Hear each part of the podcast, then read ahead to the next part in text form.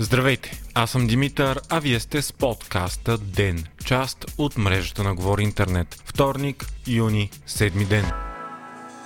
Премьерът Кирил Петков отхвърли възможността България да изпълни вчерашната официална молба на Украина да изпрати оръжия. Той заяви, че тази дискусия вече е водена и се изпълнява решението на Народното събрание. Според него българската държава е направила достатъчно за подкрепа на Украина и продължава да го прави. Междувременно, украинският президент Володимир Зеленски призна, че руснаците превъзхождат украинските сили в Северно Донецк, но все още удържат града. Заплашителна обаче е ситуацията в Запорожие, един от най-важните украински градове. Според Зеленски, руската армия възнамерява да превземе града. Той е център на един от най-големите големите индустриални райони в Украина, като там се намира и най-голямата ядрена централа в Европа. Контрол над Запорожие би дал и достъп на Русия до нататъчни офанзиви към вътрешната част на Украина.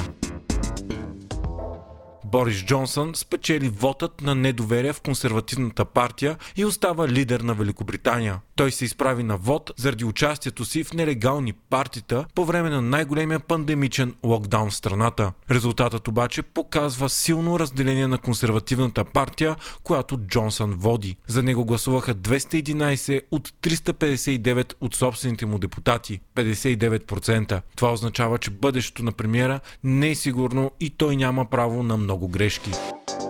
Първият американски танкер с течнен газ, който правителството договори, е доставил гъста за България няколко дни преди очакваната дата. Танкерът е разтоварил гъста на терминал извън страната, но не е уточнено точно къде. Тези количества газ са договорени конкретно за нашата страна и не са свързани с общите покупки на газ на Европейския съюз. До края на месеца се очаква да пристигне още един танкер. Френският президент Емануел Макрон разговаря с българския президент Румен Радев и с македонския премьер Димитър Ковачевски за отношенията между двете държави. Разговорите са били по телефона. Макрон има за цел да направи всичко възможно Северна Македония да стане част от Европейския съюз и иска да бъде сключено двустранно споразумение, което да позволи на България да оттегли ветото си за началото на преговорите за членство на Северна Македония в ЕС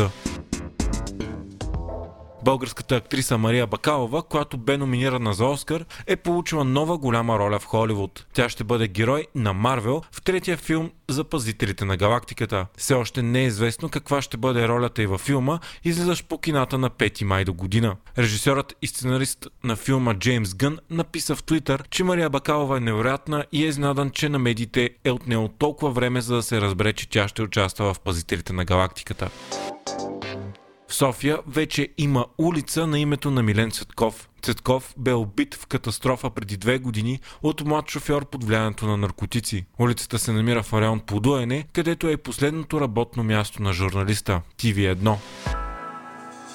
Полската писателка Олга Токарчук пристига на посещение в България на 10 и 11 юни, където ще проведе срещи с читателите си. Тя е носител на Нобелова награда за литература от 2018 година. Токарчук е едно от най-големите имена в съвременната литература.